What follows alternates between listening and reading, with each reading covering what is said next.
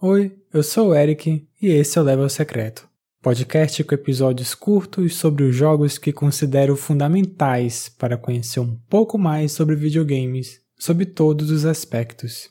Episódio 79 Alan Wake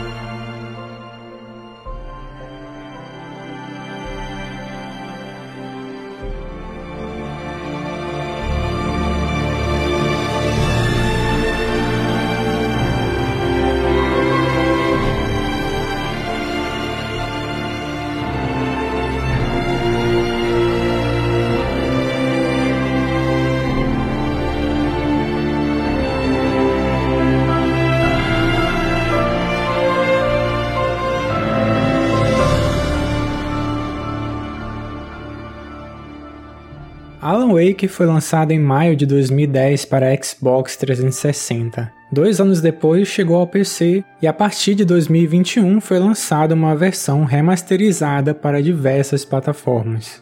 Na história, o jogador assume o papel do escritor best-seller de ficção Alan Wake. Ele está sofrendo um bloqueio criativo que já dura uns dois anos. Pela indicação de amigos, Alan e sua esposa Alice viajam para a pequena cidade de Bright Falls, no intuito de passar umas férias. Antes de sua chegada à cidade, algumas coisas estranhas já começam a acontecer, como um pesadelo que o Alan tem, tratando-se de um tutorial da gameplay do jogo. Nesse trecho, figuras sombrias tentam matá-lo, e atirando não é possível derrotá-los. Quando o jogador direciona a luz de uma lanterna para os inimigos, eles vão perdendo meio que uma proteção dessa sombra que os envolve. A partir daí é possível derrotá-los com a arma. A lanterna é essencial na gameplay, portanto é preciso recarregá-las, com as baterias funcionando como recursos espalhados pelos cenários. Esse tipo de combate permanece até o fim do jogo. Alan Wake vai apresentando situações diferentes, com os inimigos variando de tamanho, velocidade e as armas que possuem.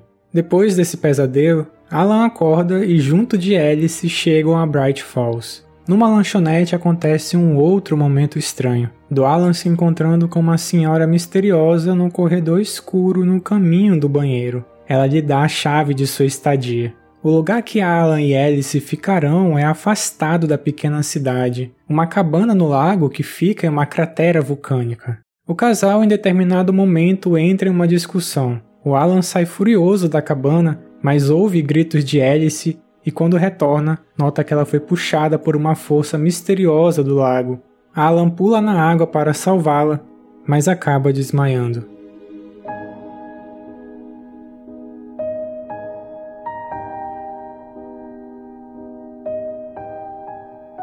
Ele acorda em seu carro que sofreu um acidente. Após o personagem andar pela região, percebe que o que presenciou em seu pesadelo de se deparar com as figuras sombrias é na verdade algo real. Enquanto Alan tenta desvendar o sumiço de sua esposa, vai vivenciando os eventos de seu último romance ganhando vida. O detalhe é que ele não lembra de ter escrito essa obra. O jogador pode coletar as páginas desse manuscrito que estão espalhadas pelo jogo, fora de uma ordem cronológica. Essas páginas servem como dicas de cenas que não ocorreram, dando instruções para o jogador em seus próximos desafios.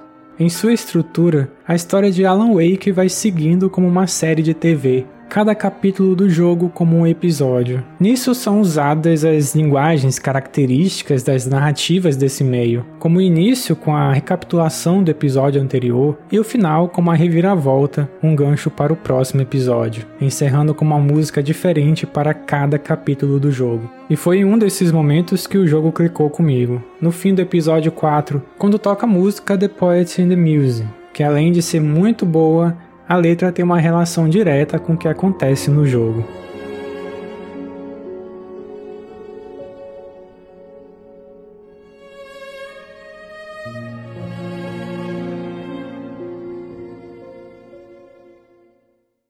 Quem desenvolveu Alan Wake foi o estúdio Remedy, que até 2010 era reconhecido pelos dois títulos Max Payne. Ao invés de seguirem com um jogo de ação com um personagem adequado para essa abordagem, um policial, o Alan é um escritor que acaba entrando na sua história, algo bastante inspirado pelas obras do Stephen King. Outra referência evidente de Alan Wake é o David Lynch, em especial a série Twin Peaks. O jogo se passa em uma cidade pequena, há personagens com comportamentos estranhos e principalmente o tipo de mistério que ronda toda a trama. Apesar do fator suspense, até partindo para o terror em certas ocasiões, o jogo não é um survival horror, isso nas palavras de seus desenvolvedores. A Remedy contou com a ajuda da Microsoft no desenvolvimento do projeto em troca dele lançar exclusivamente no Xbox 360. Alan Wake antes seria uma exploração aberta por Bright Falls e teria esse fator de sobrevivência em meio ao terror,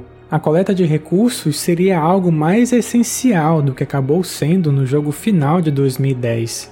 Alan Wake tem seu suspense em momentos tensos, mas a jogabilidade em si é voltada mais para a ação. A sua progressão é bem direta na montagem da trama como uma série de TV. Como falei antes, o combate permanece o mesmo do início ao fim, alterando o contexto das situações. Infelizmente, na minha percepção, quando essa dinâmica começa a cansar, o jogo acaba, deixando ainda mais dúvidas a serem respondidas. A Remedy queria dar logo uma sequência a essa trama, mas a Microsoft tinha outros interesses. Na época que o Xbox One foi lançado em 2013, o console tinha a proposta de alinhar mídias diferentes, especialmente a TV com o videogame. E com essa bem-sucedida narrativa que o Alan Wake apresentou, o próximo projeto iria ser ainda mais ambicioso nesse aspecto. Então, em 2016, foi lançado o Quantum Break, com essa mentalidade inicial do Xbox One. E, apesar de ter tido seu sucesso, é o jogo menos querido e lembrado que a Remedy fez. Nesse mesmo ano, o estúdio se desvencilhou da Microsoft e em 2019 lançou o Control, que já falei aqui nesse podcast. Esse título, com suas DLCs, acabou expandindo o que havia sido introduzido em Alan Wake, apresentando um universo muito particular, bizarro e que ainda continha mistérios a serem resolvidos. E em 2020, quando a Remedy voltou a ter os direitos de Alan Wake, que estavam com a Microsoft, o estúdio pôde finalmente tornar real a sua sequência e talvez trazer o começo de algumas respostas aguardadas há tanto tempo pelos fãs.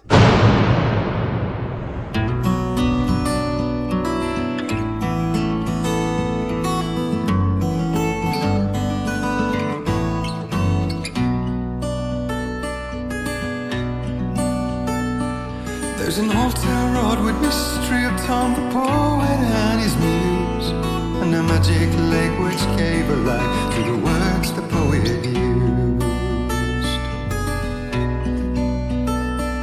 Now the muse she was his happiness, and he rhymed about her grace, and told the stories of treasures deep beneath the blackened.